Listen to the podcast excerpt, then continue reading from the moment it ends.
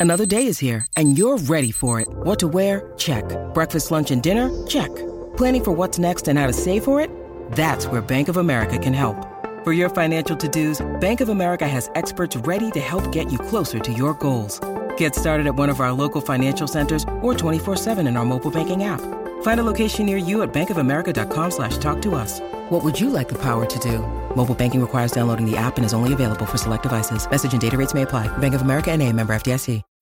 When you need mealtime inspiration, it's worth shopping Kroger, where you'll find over 30,000 mouthwatering choices that excite your inner foodie. And no matter what tasty choice you make, you'll enjoy our everyday low prices, plus extra ways to save, like digital coupons worth over $600 each week. You can also save up to $1 off per gallon at the pump with fuel points. More savings and more inspiring flavors make shopping Kroger worth it every time. Kroger, fresh for everyone. Fuel restrictions apply.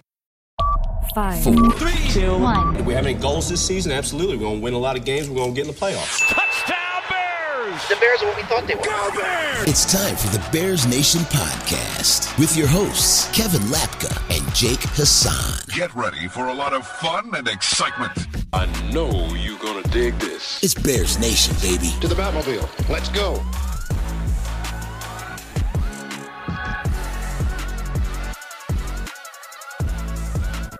All right, Bears Nation podcast. Myself, Kevin Lapka. No, that's not Jake Hassan. You can all see that, but it is a man with a beard, and it is Mike Hughes. My guy, Mike Hughes, the absolute man, the myth, the legend in Chicago sports media, Chicago Sky reporter, Bears, uh, and now you're a Cubs reporter. Let's let's get that in the mix now. Yeah, 2024 going to be on that Cubs beat. Uh, huge Bears guy. You can follow him on all the platforms, but he is my guy, and he's never been on before. So we're really really excited to have him join us here at Bears Nation Podcast, and especially because it is a uh, it's a fun episode today. I think we're coming off a win, and it's not a great win, but it is a win, uh, a rarity here in the Bears franchise, and a rarity here on Bears Nation Podcast. But we're also talking a lot of Justin Fields, a lot of 2024 QB one. We know that's the hot topic nationally and in the Chicago media market. So uh, we're gonna do it here at Bears Nation Podcast. But Mike, pleasure to have you on, my guy. How are we feeling?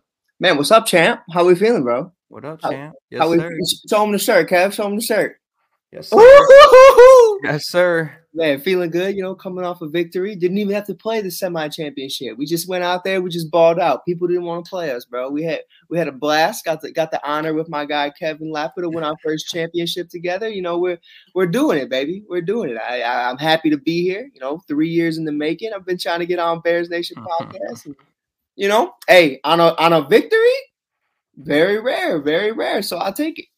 Yeah, very rare. Yeah, that, that's the thing, man. We've only had uh, what seven of these in the past two years. So for you to be on here after a victory is a, is a very special moment. And what Mike's referencing is he plays in my flag football league uh, on Lakeshore Drive that we play on Tuesdays, and we got that dub without a doubt. We got that dub. Uh, so that was that was a ton of fun. Uh, but let's get into it, Mike. Let's get into it. All right. So the Bears win 12 to 10. I know we're recording this on Thursday, and for the people that hop in the chat, the people listening on podcast form, I know we're a little late on it. Jake's in Hawaii, so uh, and I had some things going on this week, like flag football championship. So uh, we are doing it here on Thursday, and with the bye week, you got a lot of time to consume this content. We have no preview for you this week because again, the Bears are on bye. So we're going to kind of recap what happened on Monday night and talk a lot of you know general things that are kind of evergreen and uh, not time sensitive for you guys that you can listen to for the next 10 days. So uh, let's go to the Bears winning this game 12 to 10. And to me, Mike, the reaction to the game from a lot of people has been, let's just put it in my words, frustrating. Okay. And let's hmm. start with the aspect of Justin Fields because he plays a game in which the first drive is exactly what we wanted to see, right? Moving the ball down the field. The designed, uh, uh you know, rollouts was perfect for Luke Getsy. We're like, okay, this is sort of a branch off from what we saw against the Detroit Lions, right? They did a lot of good things and they went away from it in the fourth quarter. Um, they got complacent, whatever. But we thought that, hey, maybe what they did in the first, you know, 56 minutes against the Lions was what we'd see for the rest of the year and sort of unlock Justin Fields. And we saw that in the first drive. And then once again, Luke Getsy he goes away from it after those first, you know, 10 to 15 scripted plays of the game, goes away from it and lateral throws, horizontal throws, right? 11 throws behind or at the line of scrimmage, which is an absurd number for a player like Justin Fields. But throughout everything, through the two fumbles, he goes out there, he leads a game winning drive, he gets a W. And for the past few months, Mike, in the past few years, the story and the narrative of Justin Fields' career was, hey, this guy has all the tools and the traits and the ceiling to be a top 10 quarterback, top seven quarterback in the league. But guess what? He doesn't win the biggest moments. He can't win you football games. So you know what he does? He goes out there, he makes mistakes, but he wins you a football game. And he does exactly what everyone was asking for. And there's reason to be critical for the fumbles. There's reasons to be critical for other aspects of his game on Monday night. But he did exactly the main thing that he has been missing throughout his entire career, and people are still finding a way to be critical. So I'll ask you, Mike, I'll put it this way. Are you satisfied? Are you satisfied from what we saw on Monday night with the Chicago Bears and with Justin Fields? I know it was ugly. I know it wasn't exactly what we wanted to see, but it is a win. And the whole case for Tyson Bagent for four weeks was well, he throws turnovers, he's making mistakes, and I know the standard's different for him, but he's winning. That should be applied to Justin Fields, in my opinion. In this game, were you satisfied with what you saw on Monday night? Well, you know, I wasn't the biggest Tyson Bagent supporter, and uh, I, I, absolutely was 100% on the field. Let me stop capping. Let me stop capping. Um, that was for Kev. That was for Kev because I was I was a little too in on Bagent. But um, with that being said, though, I'm actually in the minority. I feel like I felt like this game over exceeded expectations, in my opinion, from what I was looking for. Because you and I have talked about this. Over exceeded? Over exceeded. All right, I mean, why? I absolutely loved what we saw because here's the thing me and you have talked about this in person, me and you have talked about this on different platforms. I'm done with Luke Getsy. Nothing Justin Fields is going to show me is going to change how I already feel about Justin Fields and the success I think he can have as a quarterback. DJ Moore is DJ Moore. Cole Kmet arguably has been a top five tight end all season long. If you look at certain statistics, um, I'm not a big you know statistic guy in certain places, but I will say he's been very productive. And you know, there's a couple other guys on this team I think we can really evaluate and say had a solid season.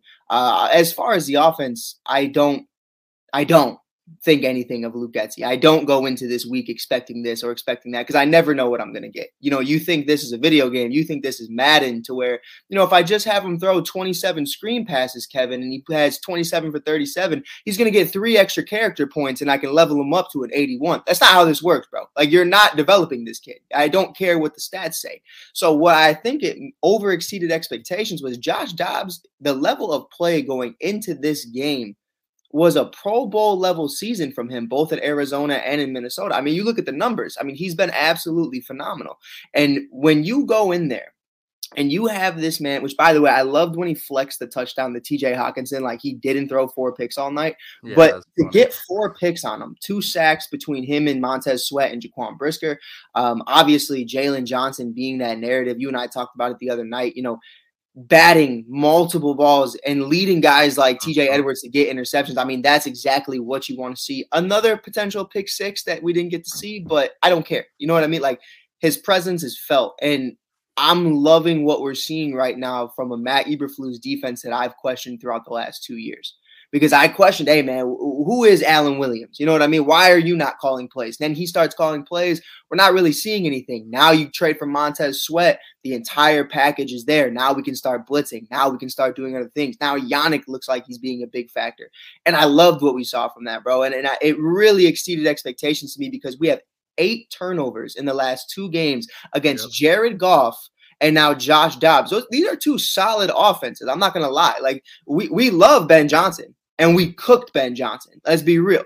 And when you look at that conversation about how successful Josh Dobbs has been, mind you, if it would happen two days after Justin Justin Jefferson gets cleared from the IR, you know, it, it, probably a different outcome. But I still think at the end of the day, it was a great game for for me. And you know, I'm a defensive guy, so I, I had a great sure. time. I mean, yeah, like if you look at it from that aspect, and that's the annoying thing I think around the narrative about this game is just it's all acknowledging Justin Fields. It's all acknowledging the offense. And people are kind of putting to the side the fact that the Bears defense here has the past two games and has the potential to the rest of the year keep you in football games. Like you look at the remaining five games on the schedule. And we'll get to this a little bit later, but obviously I joke around about, you know, running the table and I joke around about, hey, can they be playing meaningful games in December when they're six and eight, right? Like, mm-hmm. is that possible? And, and I think it is because of the way the defense has played. When right. you look at the final five games of the season, the Detroit Lions come to town next week. You play the Cleveland Browns, who at this moment, this week, are starting Joe Flacco. And that probably won't be the case for the following week um, when they, like DTR, I think, has a concussion. So he'll probably be back. Then you have the uh, the Cardinals and the Rams, or not the Rams, the Falcons. So two offenses that have struggled to find anything, and then the Packers, a redemption spot for you at the end of the year. There's no team I look at in those next five games because the Bears were able to neutralize the Detroit Lions, and I think they kind of like, I think they kind of figured out the Detroit Lions a little bit. I think so. I think people are going to go back to the Bears game against the Lions, and I think that's what the Packers did when they game planned for them on Thursday night, uh, on Thursday for Thanksgiving. Mm. The Bears, I think, figured them out, and people are going to go back to that Bears game plan and use that against the D- Detroit Lions rest of the year. So this Bears defense, Mike, has turned into a defense that is top 10 in my opinion, without a doubt, and is going to have the ability to keep you in games the rest of the year. Right. So I think it's going to obviously come down to offense for the following five games because you know that hey, the defense isn't going to let you down because for the entirety of Justin Fields' career, he's had games where he's putting up 30 points. He's had games where he's, you know, playing at the pinnacle of his career and he's getting let down by a defense that's allowing 26, 27 points per game. That's Mhm. not the case anymore. You now have a defense that's holding the opponent to other under 20 points for a majority of the game consistently. Can you now, and that's the offense, and not Justin Fields, right, uh, that goes down to, you know, Luke Getsy and Matt Eberflus, who's, you know, making the final decision on those play calls. Can you get to a point where you are relentless on offense? You're not complacent because they unfortunately like have turned to this mindset. And we saw this a lot in 2018. And you see it a lot with the decision making that they make inside the red zone, especially in that Detroit game. Hey, we know our defense is at a top 10 level right now. We know our defense is balling. So, you mhm. know what we're going to do?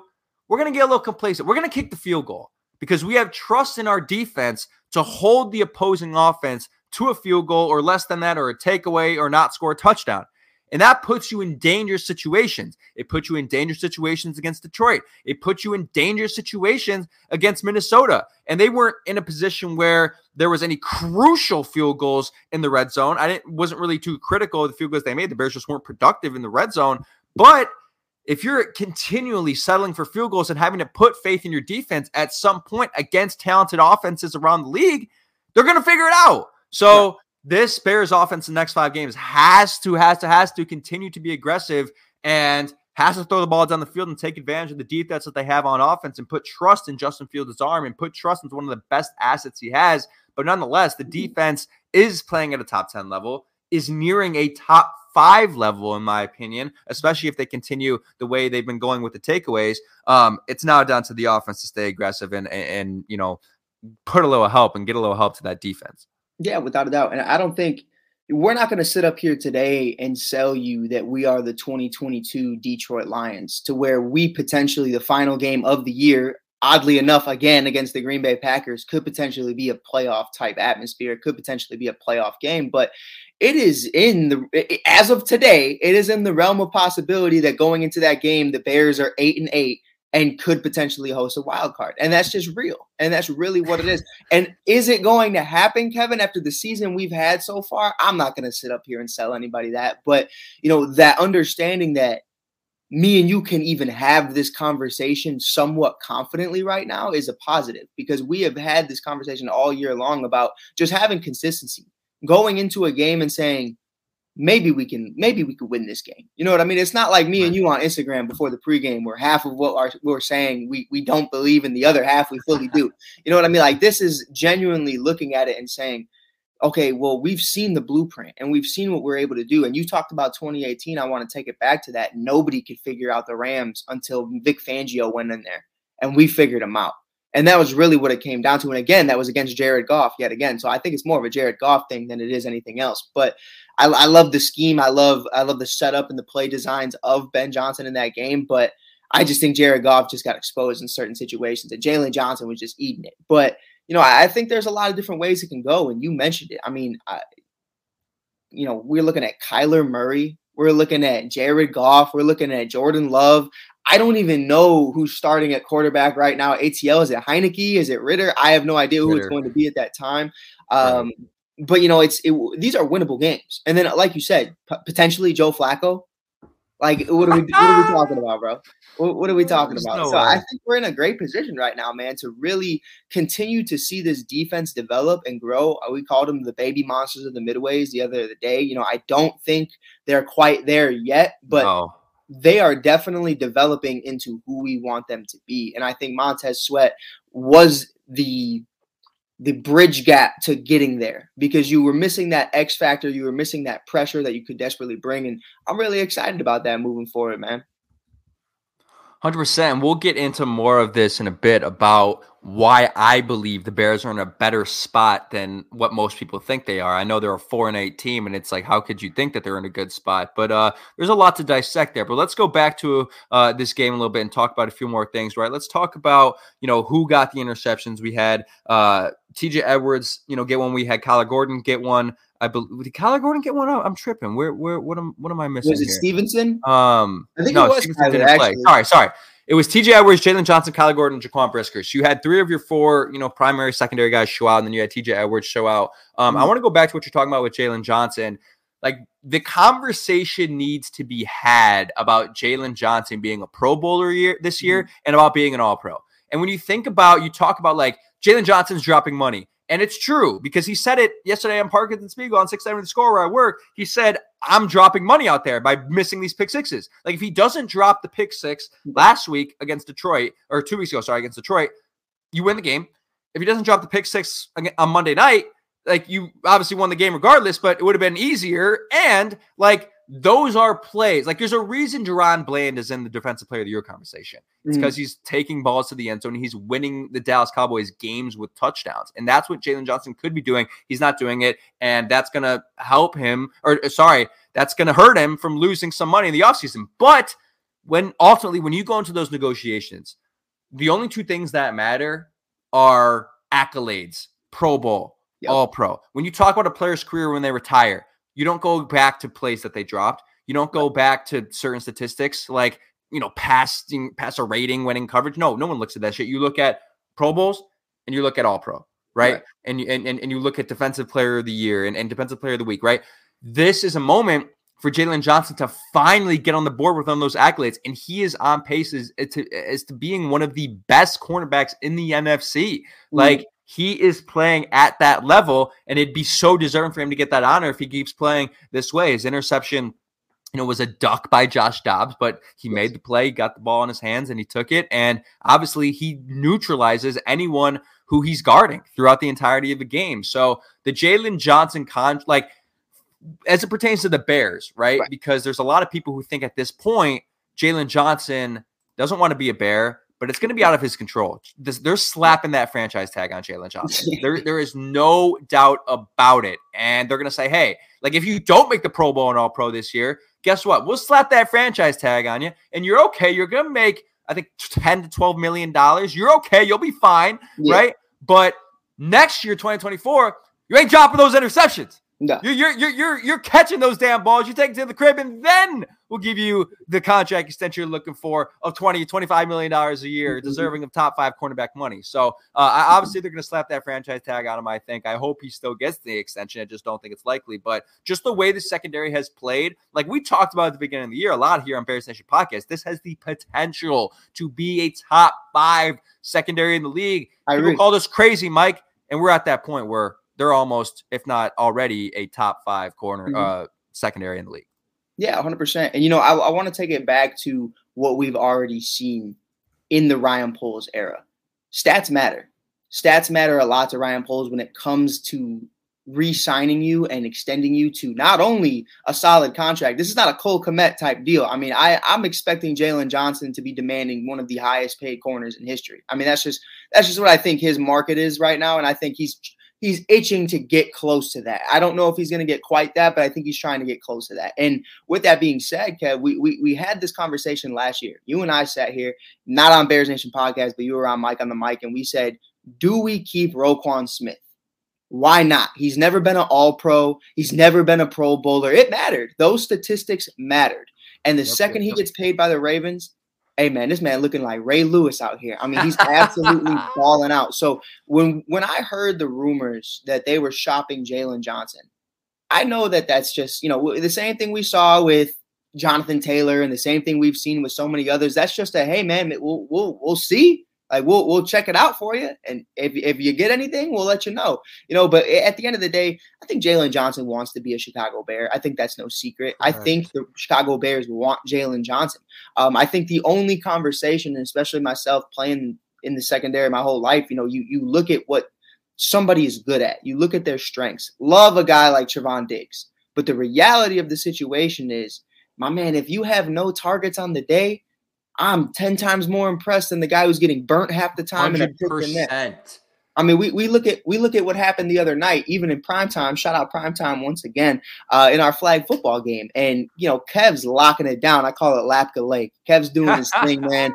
I mean, I had a guy even say that he shouldn't be playing; he should be playing real football. And you know, it's it's one of those conversations though. For the rest of the night, Kev's job was relatively easy because nobody was throwing his way, and mm-hmm. that is a positive that shows you exactly what you need out of your number one corner. Guys are not targeting you if Jalen Ramsey's covering you with J- prime Jalen Ramsey. And, and, even today, you know, and, and, you have these conversations about, you know, who you need to have on this roster. Kyler Gordon, I love Kyler Gordon. Tyrique Stevenson, he's he's growing on me a, a lot.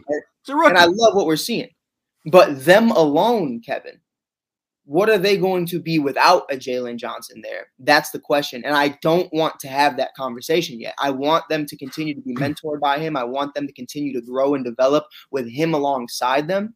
And I think he is the cornerstone piece to this defense that you look at a Kyle Fuller, you look at what others have been able to do, a Charles Peanut Tillman, a Tim Jennings. We need somebody on this defense that has been there through the bad times. You Correct. can't just have a bunch of nobodies. You can't just have a bunch of guys who want to come on the team because, hey, man, Chicago's back, the Bears are back. No, man, we need a Justin Fields who remembers the bad days. We need a Jaylon Johnson who remembers the bad days. It, it means everything. So I'm excited about it. Yeah, and I want to address this comment here, Nano CBD in the chat on YouTube. The GM cannot pay everyone. Dot dot dot. It's a business. Uh, he, I mean, he doesn't, and that that so that's the pro. That's almost what we've been critical of with right. with Ryan Poles is he hasn't paid the people deserving of it. And that's why when they traded for Montez Sweat, people just simply weren't confident they signed him to an extension. People were so worried about that trade for yep. Sweat because they thought that he that Ryan Poles was incapable of negotiating long-term contracts with you know talented players. Luckily, they do lock in Montez Sweat. Um, but like you look at the best teams around the league, they lock up their good players long term. They mm-hmm. lock up their young players long term. There's no franchise that's successful year over year without doing that. It's a very rare thing to do. You look at a team that is a really good example of this, and they haven't won a Super Bowl, but they're doing it right now and they're proving it to be successful. The Miami Dolphins, man, they're just trading for everyone and signing everyone to contract extensions. Right. Tyreek Hill, Jalen Ramsey. Um, they traded for, there was another edge rusher, I believe, that they traded for uh, Bradley Chubb was the other mm-hmm. one, right? Like they're just bringing in guys and paying them. And right. at some point, like you have to get to a place where you're all in financially. And it, it could hurt you in the long run. And there's there's ways to be smart about it. I'm not saying you have to be the Los right. Angeles Rams from 2021 and go all in and then hey, you're fucked now. You won Super Bowl, congrats. But all your guys are on depreciating contracts, yeah, and then and then you're screwed the next five years, and they're still playing at an okay. They actually might right. make the playoffs this year, in my opinion. Um, at five and six, they still got a shot, but they're not going to win the Super Bowl, right? Like, I'm not saying sell out, right? But you can't. You have to. And I think Ryan Poles in his first couple years, the GM is cautious, right? He doesn't want to make the wrong decision of paying the wrong guy a significant mm-hmm. amount of money. But there's enough data and uh, you know, just he just passed. Jaylon Johnson passes the eye test, and from a financial aspect, he's deserving of that money. And it's not like they don't have it, Nano CBD. They right. still have top 10 cap space in the league next year. They can afford it, but they don't have to. That's why I say slap the franchise tag on them, pay other people, and then you can restructure contracts. There's guys that you can cut for money next year, and then you can sign mm-hmm. Jaylon Johnson that long term contract next year. So well, here's here's what I want to ask you right here, really quick, because I know we're going to move to the next topic, but to to capitalize on that and really explain like man first of all we have the money the money is still there right. even if you don't look at the free agents the money is there but i want to name a couple guys that you could look at and say if jaylon johnson you know standing at the edge of a cliff gun to his head saying i need to get paid today and i look at the free agents of 2024 i'm going to name the first one first and foremost because you know i hate glass man lucas patrick is the first one bye So long. Thank you for robbing me the last two years. That's perfectly fine. You can go. Then you look at other guys. Foreman, we know that's not a long time deal. And then you see the big ones for me, Kevin, Darnell Mooney and St. Brown. We're in a position right now, Tyler Scott, DJ Moore, potentially Marvin Harrison Jr. Correct. If you see, okay, am I paying Darnell Mooney or Jaylon Johnson? And then you have the number one overall pick in Marvin Harrison Jr. Is that conversation? I think you're looking at that, Kevin. I think you're saying, listen, man, I, I think you have to pay Jaylon and draft Marvin. And I'm confident with Tyler Scott in the slot, DJ Moore and Marvin Harrison Jr. on the other sides. I, I think that's that for me, especially from what we've seen from Mooney the last year and a half. I, I think you have to look at Jaylon Johnson and say the consistency is there and the best ability Mhm. is availability. And you have to understand that Jaylon Johnson has been nothing short of a A1 bona fide stud. And I think sometimes you just have to cut your losses with fan favorites. I see Joshua in the comments; they will keep Mooney um, or let him go, and I, and I think you have to let him go. You have Unfortunately, to. You have because of the to. situation with Marvin Harrison Jr. You have to. He's not a wide receiver two right now, man. And and I was like, this is aging poorly for me because I was coming off last year saying, look, Mooney had a 1,000 yard receiving season in 2021, and I thought, And hey, that's not your fault, though. To your point, No, it's really not. I mean, I thought he could blossom into that role, and it's uh, like this guy still has talent. I just don't think that they're prioritizing getting him the ball on offense. What you know, for whatever reason, like Yeah. he's they're asking him to block, and he's you know he weighs less than I do. Like it's it, I don't I don't like you don't ask Darnell Mooney to block consistently on a bad ankle, we'll block. Uh, yeah, yeah. Go ahead. Uh, not the move. All right, let's uh let's transition here to quarterback talk. It's inevitable every episode of this podcast and every Bears podcast, right? You got to do it. Justin Fields, we kind of talked about his performance earlier. Not great necessarily, but he goes out and gets the win. He does the game-winning drive for the third time in his career. Obviously, that's a uh, uh, that's something that he has struggled with. He did it. Went on the field, 36 yard strike to DJ Moore to get them into the field goal position. 10 seconds to go. Cairo Santos knocks in the field goal. Um, to start this conversation, because again, I work in Chicago sports radio, I hear it all day, all day, every day. Um, the topic has really been draft field or draft quarterback, keep fields like that. That's been the only thing people care about this The week. Um, it's been the only thing people care about for a while, but especially the past couple of weeks when we know that this is the evaluation period and whatnot. Here's what's indicative to me, likely of what of how the organization feels about Justin Fields. Okay. Because people don't know how Ryan Poles feels about it. They don't know if they're all in. We see the video of, of him hugging Justin Fields, Ryan Poles, that is, and we see you know Eberflus hugging him. We're like, oh, maybe they love him, uh, but then oh, they don't. They don't call plays for him down the field. Maybe they hate him because they don't trust him. Like nobody knows how the Mhm. organization feels about him and how the football people in the organization feel about him. Um, there's a lot of people, Mike, Joe Schmo, armchair GMs, guys on Twitter, like like randos who want to voice their opinion, and we we could fall in that category. Don't 100%. like we we could fall in that category. Don't get me wrong, but it's it's, it's all these people are like, yeah, yeah, you know, yeah, yeah, get this Justin Fields guy. He doesn't know how to win. Start Tyson Bagent. You know, you know, th- this guy he, he can't do it in Chicago. He, he he falls under the pressure and all this and all that, and they're out on him already, and they're done. They don't watch the games. They don't evaluate it. But we have guys at six seven score like Chase Daniel, former quarterback for the Bears and 14 year NFL veteran, Kurt Warner, Super Bowl MVP, um, you know, NFL MVP, two time NFL MVP, right? You, you got guys nationally, Dan Orlovsky, Keyshawn Johnson, Louis Riddick, Ryan Clark, and all of these guys, the smartest football people in the world, the guys who have played in the league, every single one of them looks, uh, aside from a couple guys who are out there to make a narrative, look at the situation and say, you would be stupid to move on from Justin Fields. They watch the tape. They go through every single play because it's their jobs. And the educated guys around the league nationally look at this and say, it's way too logical to keep Justin Fields.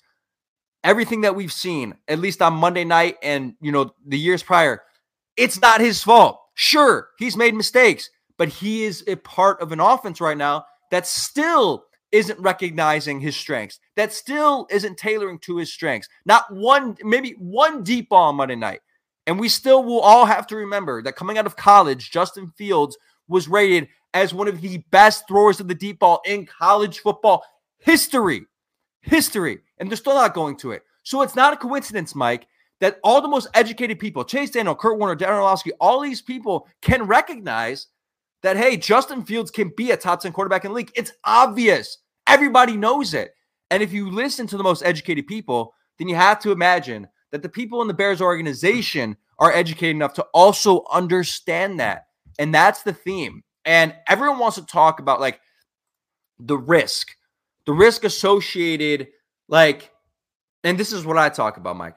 Yeah. The risk associated with drafting Caleb Williams to Drake Maye hmm. at this moment in time on November 30th is far greater than the risk associated with Justin Fields. We know Justin, we know what he's capable of.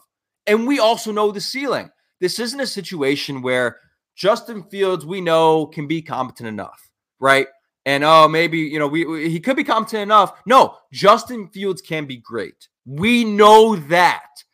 You don't know if Caleb Williams or Drake Maye can be great. Sure, their ceiling could be whatever you think it is, but the risk is still there. And people are like, oh, you know what? You, you just got to take the chance because we don't, you just got to take the chance. and they say, hey, look, it's a bad look. If you draft Caleb Williams or Drake Maye and one of those players turns in to be a good player in the league.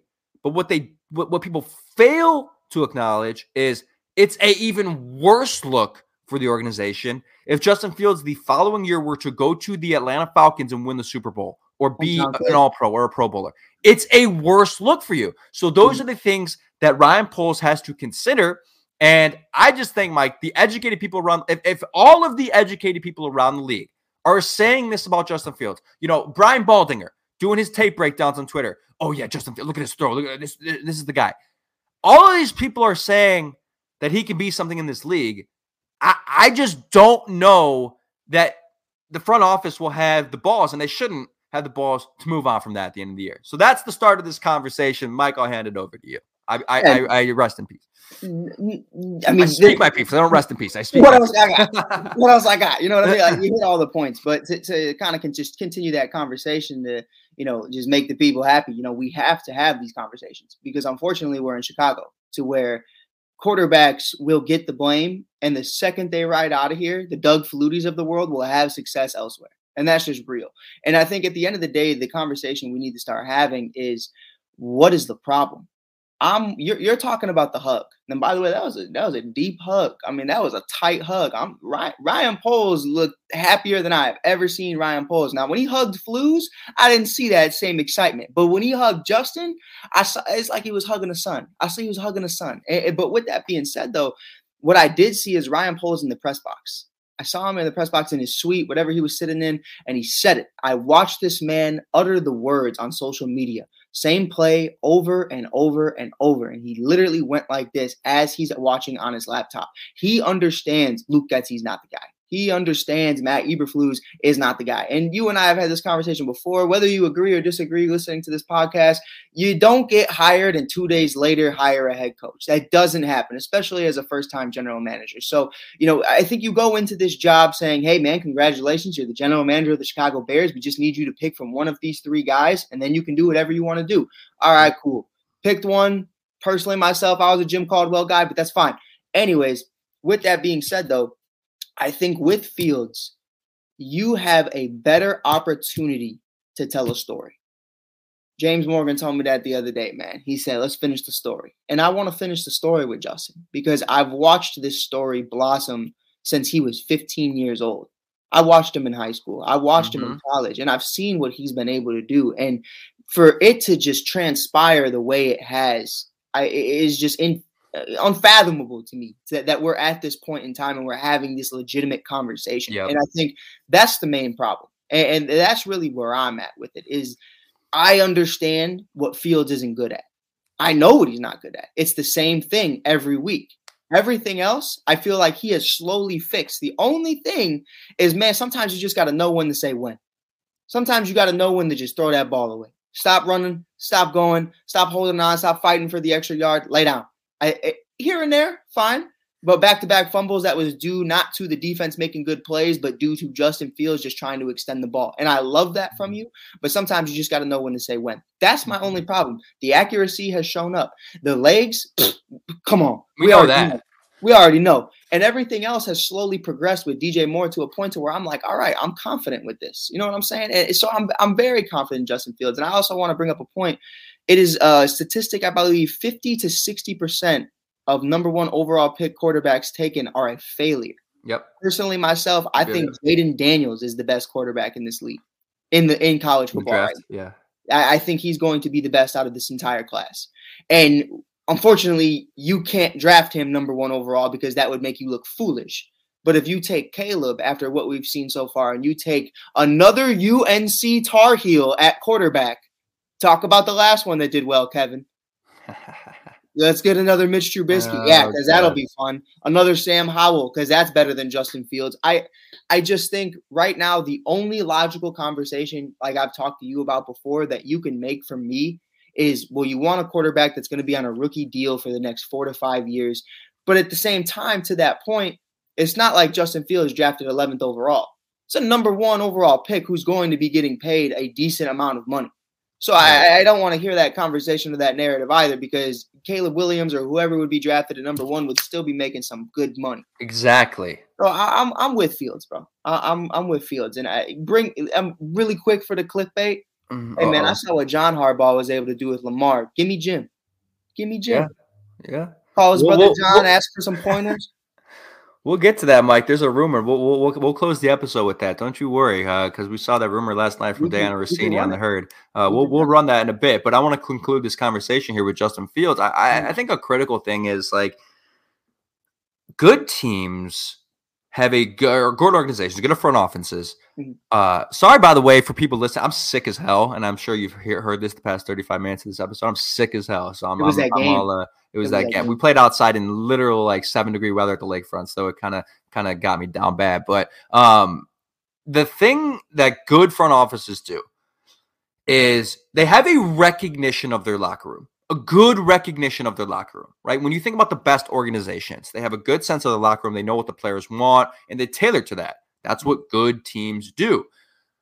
And when you look at the Bears locker room, every single player in that locker room like would take a hit for Justin Fields. Yep. Every single player in that locker room loves Justin Fields. They know the work he puts in. They know the time he spends watching tape. They know he is, you know, a brother to them and he grinds and works his ass off and puts his body on the line every single game, right? Like he doesn't ever mail it in. He's always going 100%. And you hear when he goes to the post game press con- or not post game press conference, sorry, the locker room meeting that we all saw on social media, he says, you know, my bad guys, like I appreciate y'all, like you know, holding up for me on the defense, and they all immediately interject and say, no, we appreciate you, man, like we appreciate you. And then at the end of the clip, uh, Darnell Mooney, I think, in high pitched voice says, you know, I, I, I love you, Justin Fields, or, or something funny like that, um, right? Like Is that is that Cole Beasley thing? yeah, exactly. Like every single one of these guys would ride for Justin Fields. Right. And you know what, Mike? A majority of these guys on this team, especially on defense, are on multiple year contracts. Yep. These guys aren't going anywhere. Do you know what you're going to do to that locker room if you move on from him and you start with Caleb Williams, who might be a little bit of a diva, uh, or, or you bring in Drake Maye or whoever it may be, and they're not the same? And the moment they start to struggle, that whole entire locker room is going to start to turn on the organization and say, man, you, you had a guy here that we liked. You had Justin Fields, who we know is capable. You moved on from him and you brought in this guy, right? Reminds you of Like- um, reminds you of what, what happened with the Eagles when you move on from Nick Foles. Everybody loved Nick Mhm. Foles, and then you bring back Carson Wentz, and it's like a whole weird dynamic, and it, it, it's it's demoralizing, honestly, man. It, it really is. And to that point you made though, I love the sideline Justin Fields moment when Jaylon Johnson almost got that pick six, and that's a teammate. And w- from what we've heard. This is all this is all speculation. This is all rumors. I don't know the kid personally. I'm not in the room in the media, so I don't know. But I've heard Caleb Williams could give a part of my language could give a fuck about his teammates or Mhm. care about what his teammates have to do or what they have to do to win. He he's checked out. He's been checked out, and that's not somebody I want in a part of this organization, especially Oh, you in make this. a good city. point. You make a good point. I'll, t- I'll tell you why. Like I don't, I don't- know enough about Caleb Williams to say that that's Um, true. I'm, I, I, I don't know. But you talk about when, you said checked out, and that, that hit that, that that hit me because that USC defense Yeah. it, was terrible. Like Caleb's doing everything he can out there. The USC defense him down. But guess what? Justin Fields dealt with the same thing, right? He had complaint. every reason in the world to be frustrated because if he wins eight games last year, we're not talking about this. And guess what? If the defense, I think, averaged uh, opponent points per game of 23, the Bears Mhm. would have won like seven or eight games last year. Yep. Like he has every reason in the world to be checked out and not trust his teammates and be frustrated by the fact that he's putting his body in the line and doing everything he can. And his teammates around him, at least last year, hasn't been the case this year, weren't up to the challenge and weren't helping him out on the defensive side of the ball. And even on the offensive side of the ball, right? We saw Equanimeous St. Brown drop passes. We saw John Mooney drop Game Mooney passes. But guess what? He always takes responsibility. And he's the only guy with a, a major voice in the organization that takes responsibility. Matt Eberflus rarely takes responsibility. He rarely does. And I just think that's a crit. Like we know Justin Fields has high character, but when you talk about relationships in the locker room. You talk about guys who can sustain in this league and deal with adversity and live in a space in the NFL where it's really hard to be successful for a long time because, especially in a media market like Chicago, uh, where people are killing you and braiding you, and he's been so professional through it all. And in the the biggest moments where he could have just checked out, he hasn't done that. So mm-hmm. that is that that just came to mind there when you're talking about some of the traits uh, between Fields and maybe the rookie quarterbacks in this class, and that's why you you just can't give up on a guy like this. And I just, I just think both of the quarterbacks and, and a couple of the quarterbacks in the draft are ha- have big catastrophic failure potential, and, yeah. and there's no surefire home run. If Trevor Lawrence was the prospect in the draft this year, 100%. maybe you, you you probably are considering that more. But like, if you take Justin Fields from 2021, I know Trey Lance and Zach Wilson got drafted ahead of him. I still think Fields would be a better prospect this year than Caleb right. Williams and Drake Maye. Like, I think so too. And, and, we, we could do this conversation all day, right? But it's just it, it it's a no brainer right now. And I know he still has five games to still play well, but at this moment, November 30th, it's a no effing brainer. Right. All right, it's a no brainer. Five games does not dictate to me what I've seen from Caleb Williams his entire college tenure. Like I, I right. just you are a man amongst monsters. That's what I call them, especially in Chicago. You are a man amongst monsters. We're talking about Lance Briggs. We're talking Brian Urlacher. We're talking Peanut Tillman, Khalil Mack, Akiem Hicks. Those are the guys you need to win over. In this ball club right now, you got Tremaine Edmunds, Jaylon Johnson, Eddie Jackson, Jaquan Brisker, Montez Sweat, all these other dogs. You need to win them over. Don't don't come in here with already making $50 million in a Chick fil A commercial talking about what you're going to be able to do and what you're going to contribute to this team. Justin Fields came in here after not having NIL deals, after not being a huge part of so many different sponsorships, and he worked for what he had. So I I, I love that about him. And I know I'm not trying to just slander Caleb Williams' name, but I have to go off of what you've shown me, big dog. And Justin Fields to me is a man amongst men he's just a, a, man amongst boys, in my personal opinion. When you look at a guy like Caleb Williams, so I mean, yeah. I, I, don't see it. No, I, I, I really just don't see it either. And you know, and the other thing people aren't talking about is like what good organizations do too is like you don't like it, this doesn't mean you have to just be satisfied with Justin Fields. What you can do, do a lot of you things. can keep Justin Fields, right? And then you can draft a quarterback in the fourth or fifth round. No, nothing Rattler, Jayden, Jayden Daniels, sure. there's a bunch of guys. Because at that point, you could take the risk. You could mm-hmm. take a risk on Rattler. Jayden Daniels won't fall the fourth round. He'll be a late first no, rounder probably. Round. But like, you can wait to like look at the quarterbacks that are on the league right now. Right. Brock Purdy, top five, man, not top five, top ten quarterback in the league right mm-hmm. now, Mister Irrelevant. Right. Dak Prescott, right? They had Tony Romo. They took a shot on this Dak Prescott guy in case Tony Romo got hurt fourth rounder guy. Um, Jalen Hurts wasn't a first rounder. Second rounder wasn't a first rounder, right. right? Like you look around the league, there's consistent situations of this where the guys in the mid rounds or late rounds have been just as good as the guys in the first round and the second round. Like, hmm. I think that's what they should do and will do is well, I, you don't have to worry about it. Yeah, yeah. Go ahead. My bad. I I, I disagree with you. I, I don't. think Oh, let's go. I don't let's think you go. have one so well. You don't have to. But, but here's the thing. To, here's the reason. The luxury. Because no, don't, don't say it, Mike. Don't say it. Because you, if you say, say it's because you got Tyson Bagent in the bag. I'm gonna say. I'm gonna, I'm gonna, I'm gonna kill you. But here's oh here's my, my thing. Here's my thing. Though. I have reasons why I'm saying it. Because listen, if you're at least Ryan Poles, and at least in this draft class, if I'm wrong and the next Tom Brady falls in the fourth or fifth round, strike me down. I'm sorry. But with that being said, I, I don't see a quarterback falling that late. Spencer Rattler, maybe. And I, I mean, come on, he hasn't been the same since he came into college. But with that being said, you have Tyson, and, and, we've seen things from Tyson. We've seen him be able to have somewhat production as a backup quarterback. Kevin, I think you already have your answer as a young guy who maybe has a little bit of upside that you can you could look at moving forward. If you take a quarterback in the fourth round, you're still not telling me you're bought in on Justin Fields, and that's the problem. If you want to still rock out with Tyson, who was undrafted, fine. I think he's deserved that to be a backup quarterback to Justin Fields. I think they have a great relationship. I think they're great together. I think at the end of the day, if you're not taking one in the first round, you're not taking one at all because you're not wasting a pick. At least to I me. Mean, but that but the, but the thing you have, the luxury you have now is like the Bears don't have that many holes to fill. I mean, yeah, you want to use all your picks, but you I gotta look at their draft capital. I think they have multiple mid round picks at some point. I just um, personally, I think you have a lot of holes to fill because you don't. Of, what holes do you have to fill, Mike? You have no holes to fill on defense. Damn near the entire offensive line outside of. Teven oh, stop it! Stop it! I'm, I'm so for real. I'm so damn, damn near the entire offensive line, Mike. I like. This I like. offensive right? line is one piece away. This no. this offensive line is one piece away. No. One. No. One. No. They're a center away. They've been playing great football the past couple of weeks. Because here's why. Here's why. I'll break it down. Right. My personal opinion. They lack so much depth and that is the problem with this with this entire offensive line. Lucas Patrick goes down, Teven Jenkins goes down, Cody Whitehair goes down, and they're lost. You know what I mean? They, they have so many things going on. So sure, I think depth, you, yeah. to, you definitely need to use multiple picks on this offensive line. I believe Cody Whitehair will probably be cut or just probably something's going to happen with Cody. I don't think he's going to be a Chicago Bear moving forward. Lucas Patrick will be gone. There's a lot of needs. Uh, I'm not sold on Braxton Jones, but he's improving from what we saw in the beginning of the year. I just think outside of Wright and Jenkins, there's not somebody who's on this roster right now on the offensive line that I would say is going to be here five years. Braxton Jones. Braxton Jones. Braxton Jones, maybe. Maybe.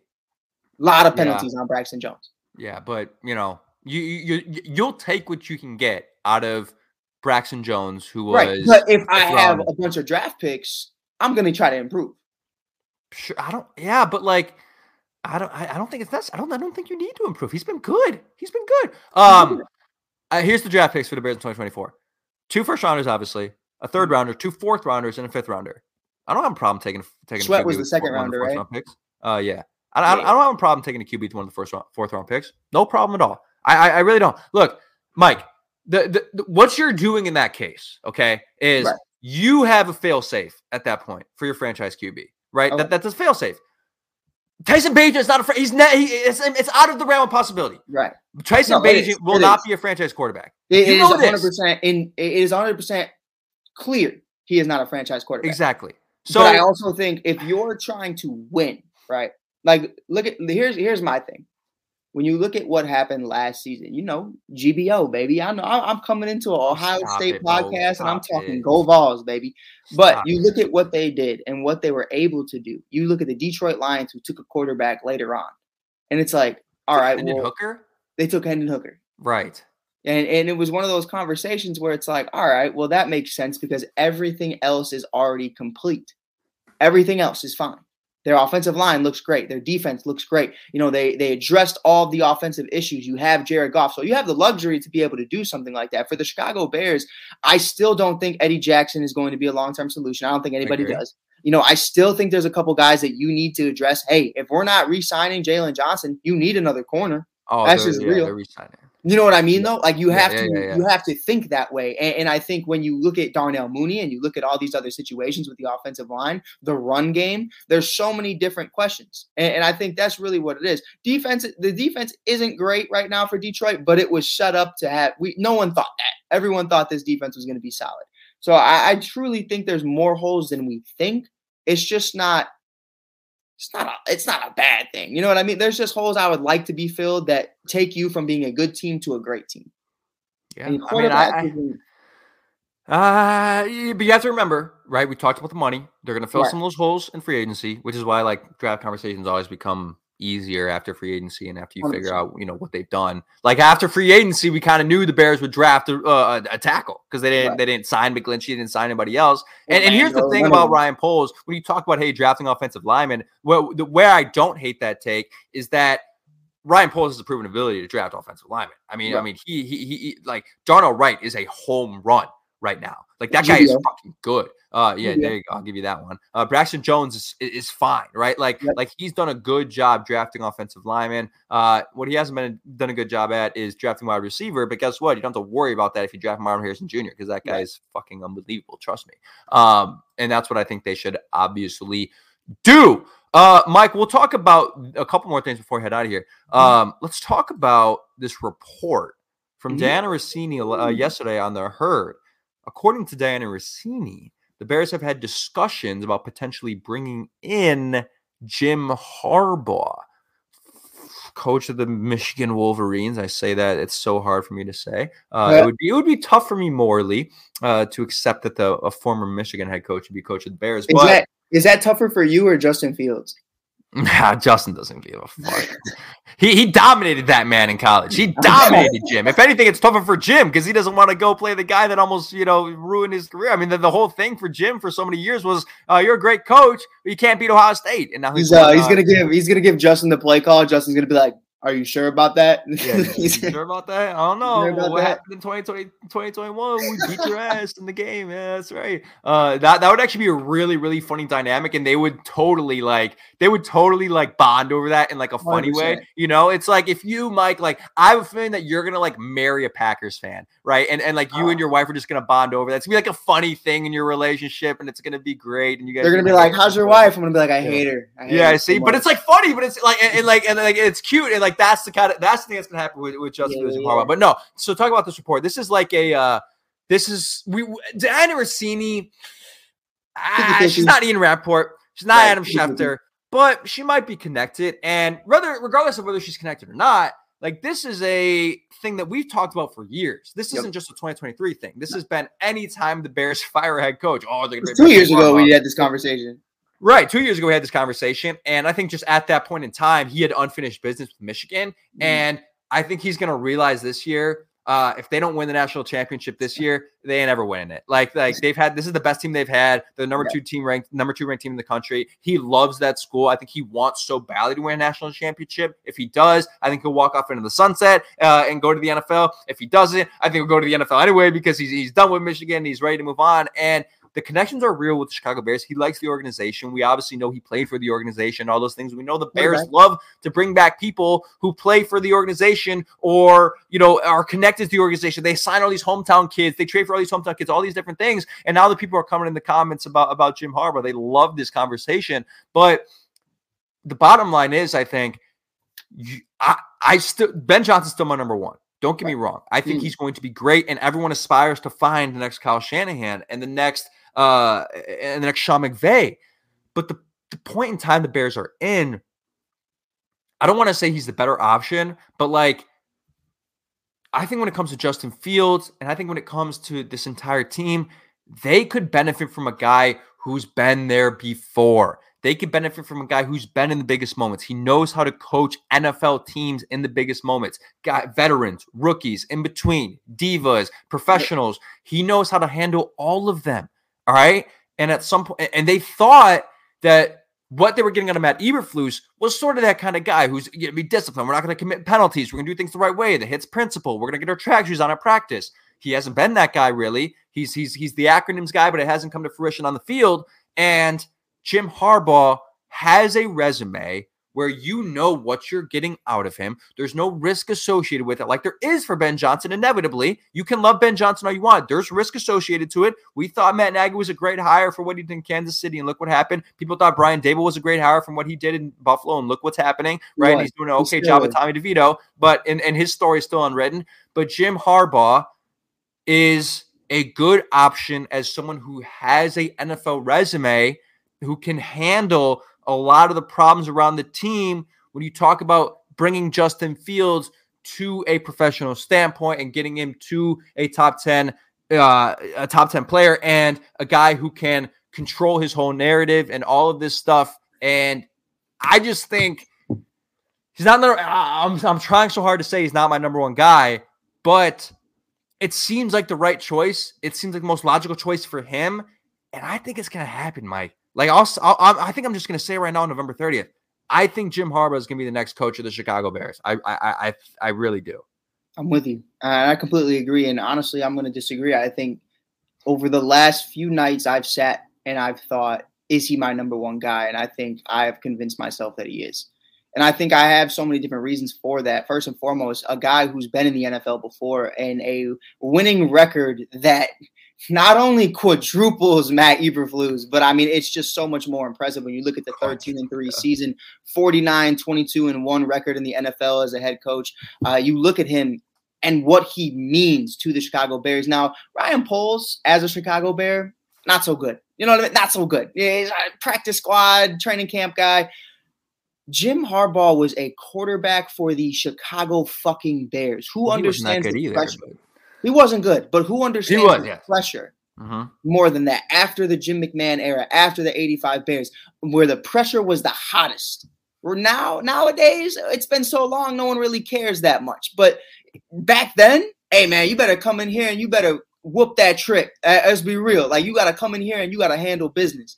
And I think you look at what Jim was able to do with a Colin Kaepernick, a guy who's similar in Justin Fields in certain atmospheres, similar in in how strong his arm is and his and his running ability. I think you look at that and you say, I've seen you have success in the NFL. I've seen you get to the dance. I've seen you to the NFC Championship. I saw you play against your brother in the Super Bowl. And I think one of the biggest things we need right now is a guy who has been there. I love Ben Johnson. I think he's great. But again, we've had that conversation about Daboll and about Nagy and about Bieniemy and so many others. You know, what's it going to look like when you're in charge? And, and I don't know that answer. I don't know that answer. I don't know what that's going to look like. Um, you know, we we we hope it's going to be successful, but at the end of the day, I don't know. But with Jim, you know, he didn't leave the NFL because he couldn't handle it. He left because the money in Michigan was crazy. I mean, that man was living. So I think, like I mentioned earlier, I made a little joke. Hey, call John, call your brother, ask him what it's been like coaching Lamar Jackson. And I think you win your way back into Chicago's heart, man. I mean, obviously, you, you didn't get it done as a quarterback. So now make sure Justin gets it done as a quarterback and be a great head coach and a great mentor. I think that's really where I'm at with it. Um, I think it would be a great hire. I, I was in on him or Jim Caldwell back in 2021. Uh, that's really where I was at in the Matt Nagy, towards the end of the Matt Nagy era.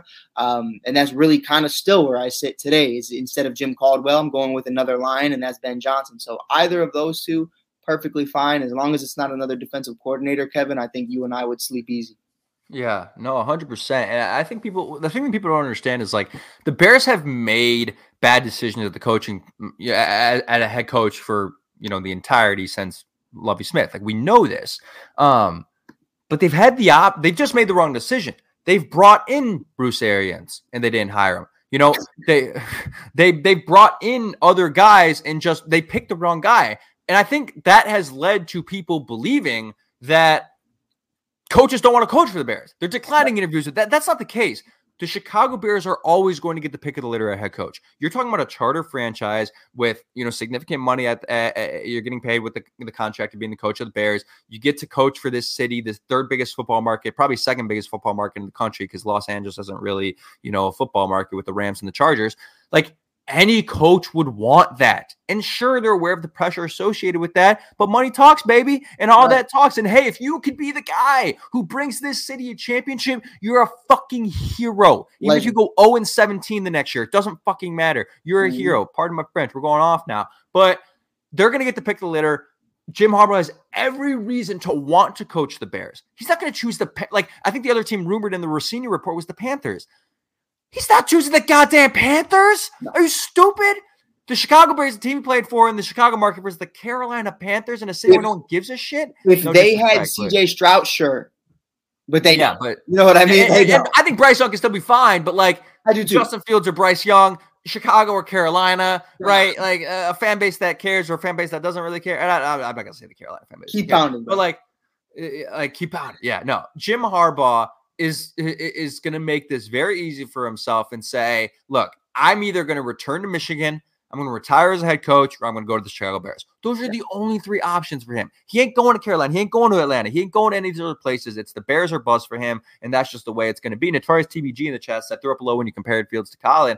I mean, they're they're very comparable as a player. I mean, I don't, I don't Yeah. see what's wrong with that comparison. Yeah, uh, Nano CBD. That comparison is strictly just to make the record clear. It is strictly based off of their talent skill and, and what they're Right. able to do. You know, Fields has the deep ball ability. You know, we saw what he what Colin Kaepernick was actually able to do with his legs that not a lot of people talk about because it's just, you know, so many other things have happened since then in the Colin Kaepernick era. And, and it just I think it gets ignored his actual talent on this organization with the San Francisco 49ers. And I mean, I, I don't think it's too far off. I think Justin's a better athlete by far, but you know, I think there's similarities when you look at what Jim Harbaugh would have to do. I don't think he's going to have to completely change his play style because he's had a quarterback like this before.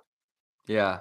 No, hundred percent. I, I agree with that. And, and Joshua Ring makes a makes a great point about if they hire Jim, who does he bring in? I'm I'm not sure. I have to remember the coordinators in San Francisco at the time. I'm not saying he'd hired the same coordinators, but I gotta remember the guys like in that Yeah. tree. Um, I know, I know a guy who used to coach in San Francisco.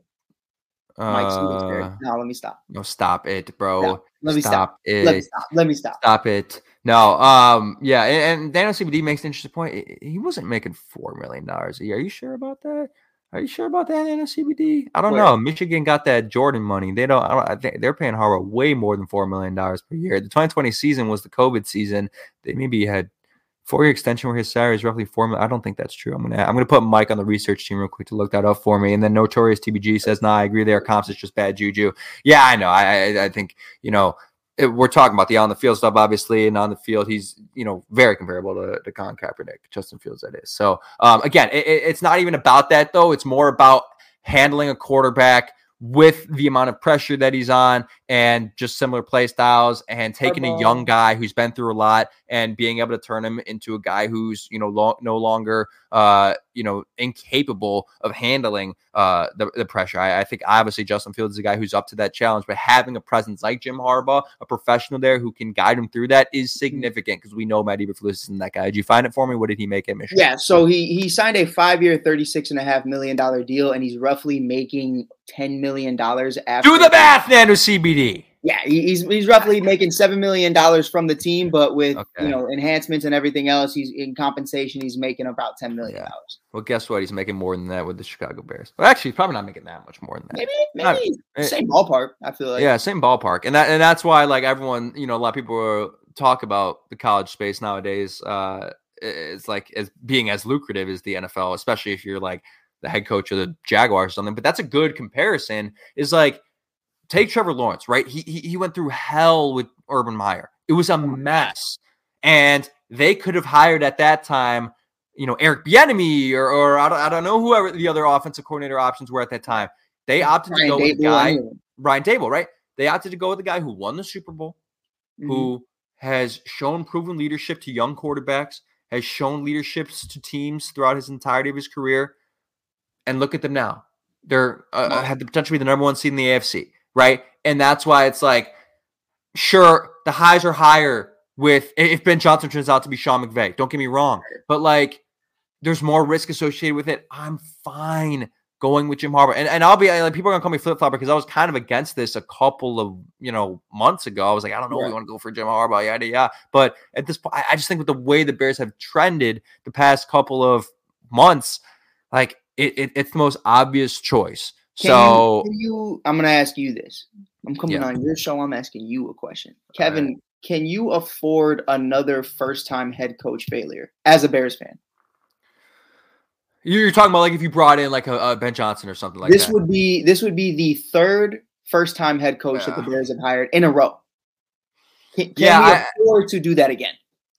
I mean, I think you can afford to do it because it, it, it, I- think you can afford to do it because at some point it's going to work out. It's like the quarterback situation. Like at some point, if you keep drafting quarterbacks, like you're going to get the right one, right? How long have we been saying it's going to work out? I, I know we've been saying that, but like people are also going to say this, like, oh, like, are you going to really do the bring in the old coach again? Because hey, we Right. did that with John Fox, who won a Super Bowl, and look what happened at that point. But the roster just wasn't the same at that time. I think John Fox was kind of washed up as a coach, obviously, but mm. look at the roster he was dealing with. I mean, he. Right. he, had, he had nothing to work with. Kendall a Wright and Jordan yeah, Howard, Cameron yeah, Meredith, Mike Glennon, you know, a rookie year, Mitch, like Jay Cutler for a year, and like Adam Matt Barkley. Yeah, like I, I don't know what the hell is going on out there, but I, I Yeah, you, yeah, it's it, it's tough to justify it after you know missing on it a couple of times, even when those prospects that you hired at Mm-hmm. offensive or at head coach who were previous offensive coaches looked like they'd be pretty damn good. Um, so I think Ben Johnson is a better head coaching prospect than Matt Nagy was. He's obviously a better head coaching prospect than uh, what Marc Trestman was. So you have to take that in consideration. But I think you take the safe route, and it's not like again, it's not like you're t- like Jim Harbaugh is not uh, Jim Caldwell. Like No. Jim Caldwell is like probably the safe bet. Like he'll he'll probably he's mediocre, right? That was his thing in Detroit. Right. He's going eight and eight every year in Matt Stafford, but I he's probably not leading you to Super Bowl. You know Jim Harbaugh has that potential. So it's it's the Mhm. safe bet, but it's also uh it's also excuse me, there's also a high ceiling associated to him. So he makes way too much sense. Um, so look, we'll lock it in. I'm locking it in November 30th here, 2023. I think I think Mike and I are both locking it in. We're locking Jim it in. Harbaugh will be the next head coach of the Chicago Bears. Lock it in, baby. Uh, and, and look, and hey, and I know real, real quick, we, we're going on a tangent. We're, we're just ranting here. Joshua Rayan says uh, earlier, who does he bring in? I, I got to remember the defense they ran in San Yeah. Francisco. You know I- what defense they ran? I don't. It's so long ago. What I don't think it was a four-three. Uh, was it Tampa two? Uh, I don't remember the coordinators were for that team. Oh, oh, yo, this is oh, this is crazy. Wow. Guess the off guess the defensive coordinator of the 2012 San Francisco 49ers. And he he was the defense coordinator of the Chicago Bears. Oh man, is this relevant? Is it is it like recent? Recent defensive coordinator of the Chicago Bears. It's not Sean Desai. Um, No, God, no, stop it. oh, You're stop. better than that. Couldn't have been Fangio. Yep. It was Vic Fangio. Fangio was the defensive coordinator of the 2012 San Francisco 49ers. Where's he at right now? He's uh So that's a different defense. Uh he, he's in Miami. Fangio's in Miami. Yeah, he, Right, I'm pretty sure he's in Miami. Yeah, he's in Miami. Um, no, I'm not saying he's in Miami. What? No, he's not leaving Miami. But in the offensive coordinator, Greg Roman. How funny is Mm. that? Uh, don't bring back Greg Roman. I don't, I don't want you to No, no, no. I'm bring back okay. Greg I'm Roman. okay. I'm okay. Um, I'm cool with that. The, off, the the Ravens offense looking just fine without him. Uh, but you know things can change. But Vic Fangio obviously runs a different defense than Matt Eberflus. Because I was going to suggest, hey, you can. I wouldn't mind keeping Matt Eberflus as defensive coordinator the way he's running that defense right now. Do but think- I think if they bring in Jim Harbaugh, it's not going to happen. Do you think, as a man, you could you could do that though? Like, do you think Flus would be okay with that? Oh, I'll take a demotion. Like, I I don't I Uh, couldn't. yeah, he's not getting a he's not getting a head coach job anywhere else. No, hundred percent. But like, do you do you think like c- could you stay there, bro? Because then there's like it's just such a weird feeling. I feel like when you're not anymore, and it's like, Yeah. what do you what do you even say? You know what I mean? Like you you don't have the same pull. It's not your HITS ideology. It's not what you want. I I I, I see no world where he stays as defensive coordinator. Okay. Uh, I partially agree with that just because of the point you're making. And when you bring in a new guy, they like to pick their own guys. You know, let's kind of clean house, right? Is the old adage. Uh, so I think for that case, yeah, you're probably right. Um, Mike, I'll close with this. Okay. Yes. It's November 30th. The Bears are four and eight. We talked about the potential of running the table. We talked about how, hey, maybe these next few games might be interesting. If you can get to six and eight, maybe we can have a little fun watching the games in December because there, there's a chance that they could get to nine eight. Right? Like, let's just have fun here. We have nothing to lose here as Bears fans. Like, let, us just have a little fun. But the greater recognition, this the, the, majority of this podcast has been about the future of the Bears, about 2024, right? New head coach, but uh, you know, same quarterback, right? You know, free agents, Jaylon Johnson, all this stuff. And when you actually take it piece by piece and you look at the Chicago Bears, like you should actually feel very good about the future of this team. And we don't talk about it enough because it's been lost in the slog of a season we've been through. But when you look at what's available to them, there is significant potential for this team to be good and be good soon. And the way this defense has played, the way we've seen the offensive line to come together, the way we've seen DJ Moore and his potential to break the single season receiving record, and all these different things, there is significant potential, especially because Kevin Warren is there, for this team to be good and be good soon. And I think Bears fans need to recognize that because there's so much conversation about this whole thing falling apart and the Bears being one of the worst organizations in the NFL and resetting everything. And you got to clean house and restart and start over. And they're so far away and they're 10 players from 10 players away. I don't know who the hell said that. God damn, were they wrong about that? But this Bears team, I think, is a lot closer than people think. Objectively, like you, you can Mhm. look at it from an outside viewpoint. Obviously, we're biased here on Bears Station Podcast. It's what we do. We're Bears fans, but objectively look at their team. Objectively look at what's available to them if they do get a head coach like Jim Harbaugh or Ben Johnson. There is significant potential, excuse me, for this team to be good in the future and good next year. And I think people need to recognize that, Mike. I don't know if you agree. I'll let you give your final comments on that and then we'll head out of here. What do you think? Yeah, man. My, it's very short. It's very brief. The future is coming, and it's brighter than ever. And I feel like in every dark tunnel, man, there's a bright light at the end, and, and we're and we're coming towards it, man. We're getting there. You know, I'm a big believer in X factors. You got to have an X factor. You got to have at least one. I don't believe we have that quite yet. I, I love DJ Moore. I love Justin Fields. I love what they're doing. But you bring in a guy potentially like Marvin Harrison Jr., which almost feels, as of today, almost feels like a lock that we're going to get a guy like him. I mean, his father beats us in the Super Bowl in 06. It's only right, Kevin. I'm talking the universe has given us a win. Hey, man, we understand what his father and Peyton Manning did to you. Here's his son. He's better than ever. You know, we're going to be able to get a guy like Marvin Harrison Jr., pair him up with DJ Moore, Cole Oof. Kmet, and Justin Fields, and we're going to have something special. Maybe you bring in, you know, a, a- a Jim Harbaugh. Maybe you bring in a Ben Johnson, someone along those lines, and you have the defensive corps that you have now. On top of that, there are free agents that I look at in this free agency period. You know how big of a T. Higgins fan I am. I don't believe that's going to happen if you bring in a guy like Marvin, but there are other great receivers that you can bring in to help mentor Marvin alongside DJ Moore. There are great offensive linemen in this class. I mean, you're I mean, phenomenal offensive linemen. You want to talk about the quarterbacks? Forget the quarterbacks. Talk about the linemen. Uh, so I think what we're going to see next year, Kevin, is a completely different Chicago Bears culture.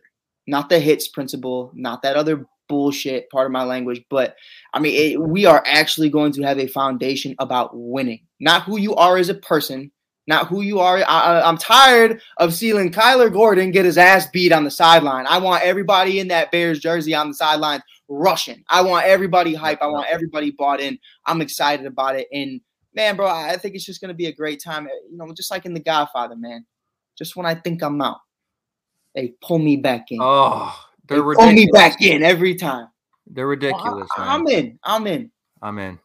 I'm in. We're all in. That's what we do, baby. We're all in. The chat's all in. Joshua Reigns, Notorious TBD, TBG, sorry. Uh, Nano CBD, Michael Dodson, Thomas Gage. Obviously, I'm Scotch here from the jump. We appreciate all you guys being active today. Uh, I don't know when we'll be back. Maybe Mike and I will do a fun little show. Optimistic Kevin is back. Hey, optimistic Kevin never left, Joshua. I never left. Actually, I lied. I might have left a couple weeks. I might have left a couple weeks. I might have left a couple weeks. But we're back. We're back. Let's ride. It was Um, the Tyson Bagent era. Then he was Oh, gone. yeah, yeah, yeah, yeah. It, it was that era. I was like, hell no, bro. They're really gonna make this Justin Field dude the scapegoat. This is crazy. Um, we'll, we, maybe Mike and I will do a fun episode on Monday. Maybe we'll do a mailbag or something. Who knows? Jake's gonna be out for a couple more days. He's in Hawaii celebrating his friend's engagement. But uh, we'll be back for a preview episode in next Thursday for the game against Detroit Lions. But uh, Mike, again, appreciate you stepping in, my guy. Obviously, an absolute pro as usual. You guys got to follow my man, uh, Mike. He, I mean, Mike does like a billion different things. I don't even, I couldn't even tell you where to like find his shit. Uh, he, but he's at the Shy Kid everywhere. If you want to follow his stuff, huge presence on TikTok, uh, real great content. So, Mike,